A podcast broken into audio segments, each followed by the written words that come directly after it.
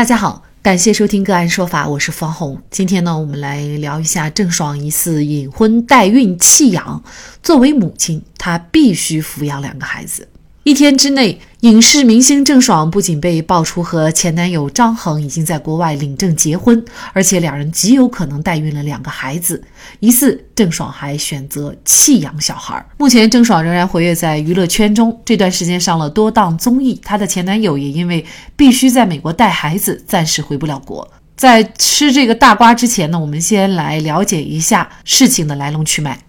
一月十八号中午，许久没有消息的郑爽前男友张恒莫名其妙在社交平台更新了一条新闻，先是澄清自己没有诈骗、潜逃等行为，又模棱两可称他因为孩子不得已在美国，实属无奈。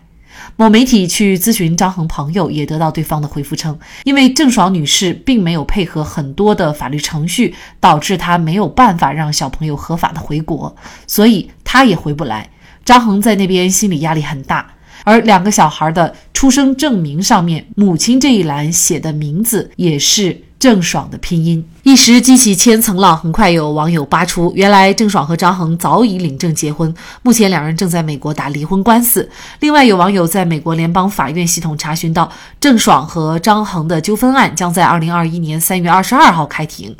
涉及到的是解除婚姻关系。随后有网友爆料，孩子是代孕，张恒无法回国是因为孩子需要护照，而护照需要双方父母签字，但是女方不肯签。经过网友分析，张恒之所以在这个时候爆出此事，或许跟他目前走投无路有关。郑爽作为孩子的母亲，假如再不出面签字的话，等张恒的签证日期一过，他必须要回国。那么留下的两个孩子得要被送到福利院，这对才一岁多的孩子来说是残忍的。二零一九年八月，共同录制的综艺《女儿们的恋爱》播出。十一月，在节目当中，两人关系有波折，但是最后还是在一起的。可不知为什么，最后一期当中，大家都是带着男朋友来的，唯独郑爽一个人出现，而且节目也没有给出任何的理由。十二月，媒体获悉两人已经分手，并且伴有经济纠纷。二零二零年一月，郑爽起诉张恒。到年九月，张恒被限制高消费，随后两个孩子出生。二零二一年一月，张恒被曝已无财产可执行。三月二十二号，终审开庭。随后，网易娱乐还爆出了劲爆音频：郑爽不光代孕，还反悔打算弃养孩子。两个人分开，谁养不起，就是跟医院说一下，就弃养了。不行的，你想的简单啊。不是不是，我跟你讲，就是说的可以，就弃养了，弃养要可要。这在美国是犯法的，你知不知道？没有，就是我们对这方面也是不懂的，所以当时就知道，就是我一个人在想这件事情，我就是真的很急，因为我想说张他现在知道知道他 是错了怎么样？但是所有事情还是说得解决当下的事吧，这个孩子怎么办到底？是我当时真的就是特别着急，想说我们要对。就自己的东西他随便说什么我都不会认为，知道吧？就是有那些真的打不掉，打是打不掉的，就是要要要要那个那个要领养。法是这样的，呃，对双方的伤害都是非常大的，所以说就就不要。可以还有一种方法就是就领养，就生下来就直接就就这样处养。录音一开始，女方父亲就提出弃养，称两个人分开了，分开了就。谁也养不起，就是跟医院说一下，就弃养呗，就弃呗，而遭到了男方父母的拒绝。男方父亲明确表示，这在美国都是犯法的，你知道吗？女方父亲态度依旧强硬，两个孩子就一句话不能要。同时，女方也表示自己也不愿抚养这两个孩子，甚至提出打胎的想法。女方的录音还显示，说到这两个孩子七个月真的打不掉，我都烦死了，还爆了粗口。随后呢，女方母亲见状提出，孩子打不掉也可以送给别人，找个机构让别人领养，并且要求孩子再也不要和郑爽、张恒见面，以免长大了回来找亲生父母。找人代孕是合法的行为吗？郑爽虽然拒绝签字，但是在出生证明上已然是母亲的身份，可以放弃孩子的抚养或者消除自己作为母亲的身份吗？她又是否构成遗弃罪？就这相关的法律问题。今天呢，我们就邀请云南大韬律师事务所副主任、婚姻家庭法律事务部主任、国家婚姻家庭咨询师谭英律师和我们一起来聊一下。谭律师您好，主持人好，听众朋友们好。可能有一些朋友还搞不懂啊，就是郑爽她自己又没有实际的去孕育生这个孩子，怎么就成了孩子的这种法律上的母亲？当然，作为男方张恒，可能我们知道他如果是提供精子的话，找人代孕，这个我们也可以理解哈。但是郑爽怎么就成了孩子法律上的母亲了呢？这个其实代孕就有分好多种情况，一种情况呢，就是您刚才讲的，由男方提供精子和这个就是代孕者的卵子结合，那么生下的孩子；另外一种呢，也是比较常用的一种，就是说用的是男方的精子、女方的卵子，培育成这种胚胎。再植入到代孕者的这个子宫，相当于是借用了代孕者的子宫，然后来帮他们孕育这个孩子。那实际上呢，这个孩子他是同男方和女方是有血缘关系的，因为用的是他们的精子和卵子。那么具体到本案呢，我理解起来应该就是，就是说他取的是张恒的精子、郑爽的呃卵子，培育成胚胎之后。借用了代孕者的子宫帮他们生了这个孩子，这两个孩子，所以这两个孩子呢，实际上是和他们俩是有血缘关系的，所以郑爽也登记成为了孩子，就是出生证上的母亲。找人代孕，在我们国家来看，法律规定这样的行为本身是合法的还是违法的呢？呃，在我们国家是不允许代孕的。那明令禁止这个代孕行为的，但是有些国家呢，嗯那么它代孕是合法的，比如像美国有部分州，它就是允许这个合法，就所以这个也就成了，就是说为什么很多人呃跑到国外去代孕呢？那么虽然我们国家就说这个代孕不合法呢，但是实际上在私下里存在一些就是说非法的交易，就是他们讲的这个黑代孕的一个利益链条，违法来做这个事情。那我们国家为什么要禁止这个代孕呢？因为代孕它实际上是会引发很多的一个法律问题的。那么首先一个就是对于这个代孕出生的这个孩子，他的法律意义上的父母究竟应该是界定为提供精子卵子的呢，还是应该界定为就提供了这个子宫以十月怀胎孕育他而出生的这个代孕者？特别像刚才讲的那两种代孕情况，有的时候可能还借用了代孕者的这个卵子，那么它本身和代孕者呃也有一定的血缘关系，那么这个时候就是会产生很大的一个伦理风险，就是你从法律上你都没办法明确来判断这个孩子他究竟是谁的孩子。另外一个呢，它还存在很多的一个问题，比如说代孕的时候，这个孩子比如出生下来不健康。那么就可能存在相互推诿、不愿意履行抚养义务的这种情况发生。还有就是说，很多这个呃代孕者他自己的一些合法权利，比如他因为生孩子他受到了一些伤害，那可能他的一些合法权利也没有办法得到保护。反正基于呃多方面的一些伦理风险和法律风险，那么在我们国家是明确的禁止代孕的。有媒体报道啊，因为在这个新冠疫情的这个影响下呀，所以很多呢是人去跑到了海外代孕，但是呢，现在海外代孕也受到了很大的影响。比如说，有一些国家就限制出境，那么不少代孕公司呢，孩子就出不去，囤积了很多婴儿，甚至呢，本该领走的一些婴儿买家呢，因为收入也缩水了，也没有足够的资金付清尾款。就临时改变主意，这样呢也会造成孩子生下来了，但是呢提供卵子和精子的这个父母呢他又拒收。那么像本案当中又是另外一种情况，但是呢也仍然是拒收的一个情况啊。当然了，还有一种情况就是很多这个广告打出来就是包生男孩儿，但是呢这个包生男孩儿其实他背后的操作非常的简单，但是也很残忍，就是一旦呢孩子被 B 超检查出来是女孩儿以后，就要强迫代孕。妈妈流产啊，嗯，所以呢，这一系列的这种伦理道德的挑战呢，也是我们国家可能在立法上不对它进行合法化的原因。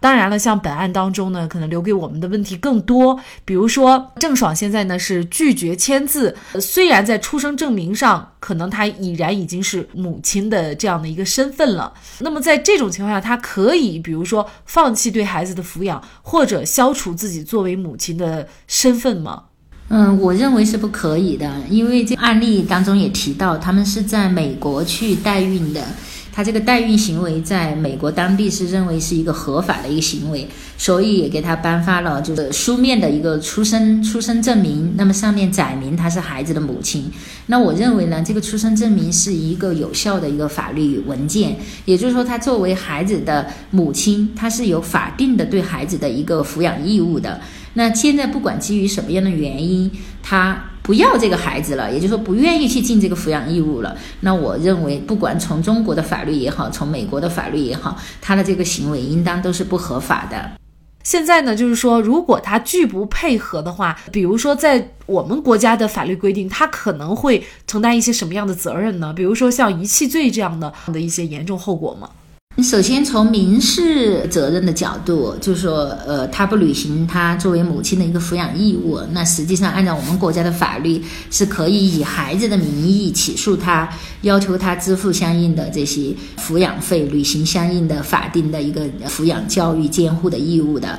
那么从刑事责任的角度来讲呢，如果他就是行为的性质非常恶劣，然后他因为拒不履行抚养义务，导致这个孩子，比如说流离失所，然后没有住处，也不能吃饱穿暖，造成了比较严重的后果的话，那是可以追究他遗弃罪的一个法律责任的。虽然他就是说可能没有履行义务，但是男方就是作为呃父亲那一方，实际上还是在照顾这个孩子的，这个孩子还没有到那种。没人监管的一个地步，呃，所以目前呢，可能是能追究他的就是一个民事方面的一个责任，他应该要履行相应的一个抚养义务。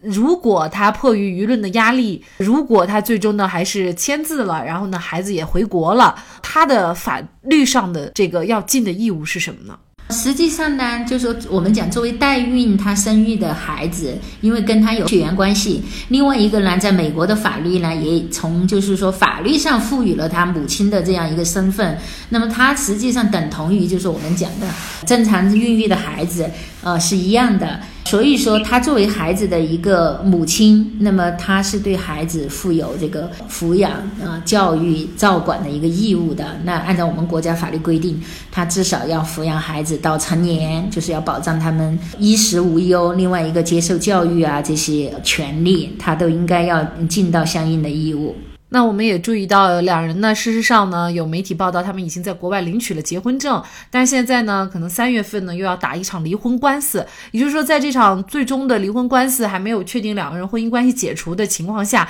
其实他们两个人在美国的这个法律当中，还应该就是夫妻关系。那国内又是否认可他们这种在美国取得的合法的这种夫妻关系呢？按照我们国家的法律规定，这在国外结婚的，只要他嗯，就是和我们国家的，就是婚姻法所规定的这个基本原则相违背的话，那我们国家都是承认国外结婚的效力的。而且按照我们国家这个涉外民事法律关系适法律适用法，就是结婚手续只要符合婚姻缔结地的法律的话，那一般就是有效的。所以他们两个虽然是在美国办理的结婚登记，但是呢，只要是符合美国当地的法律规定，另外一个他们结婚的时候也是符合我们国家婚姻法这个实质性的一些规定，没有原则性冲突的话，他这个婚姻是会被认为有效的。那您说的这个实质性的规定是指什么呢？就像我们国家一个是法定婚龄，然后还有一个一夫一妻，呃，双方自愿结婚这些，就没有这些原则性的冲突的话，那是可以的。对于郑爽来说，也就是说，他无论发不发声、做不做回应，甚至他也无论是否签字，但是他都不能够排除自己现在已经成为两个孩子母亲的这样的一个身份。他从这个电话录音当中，母亲给他提的这个建议，就是要领养，就是想把孩子呢让别人来领养。事实上，这也不是那么简单的事情啊。嗯，是的，因为我们国家关于这个孩子送养、领养，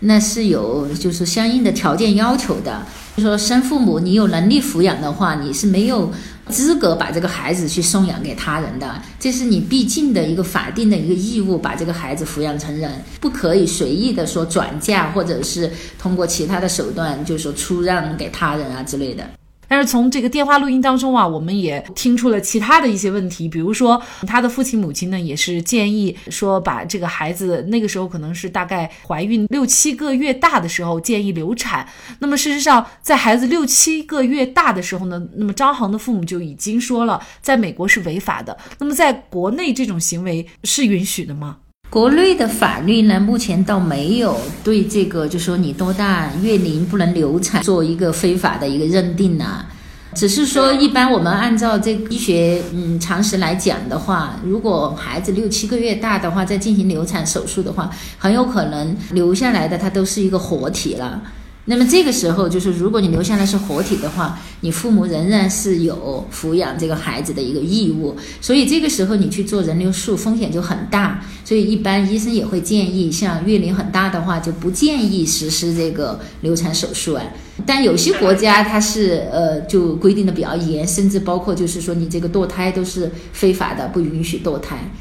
也就是说，虽然我们国家法律上没有明确规定这样的行为违法，但是呢，这样的行为确实是非常非常不人道的。这个孩子他毕竟是已经有生命了的，无论他有没有生出来啊，那么这个无异于呢就是一种谋杀了。当然了，这个就引发了另外一个问题，就是像前一段时间呢，有一条新闻就关于首个遭代孕客户退单女童无法上户的新闻呢，也是被大量的网友围观啊。大概呢就是成都一个。四十七岁的代孕妈妈吴川川，她为了财钱而代孕，但是呢，最终不料呢，却身染梅毒，就遭客户的退单。嗯，最后呢，她怜惜胎儿就没有流产，然后自己跑到老家生了孩子。孩子生下去出来以后呢，却因为没有办法上户口啊，她又找到了孩子的父亲啊。代孕合法化呢，其实一直以来呢，都是大家比较争议的一个话题。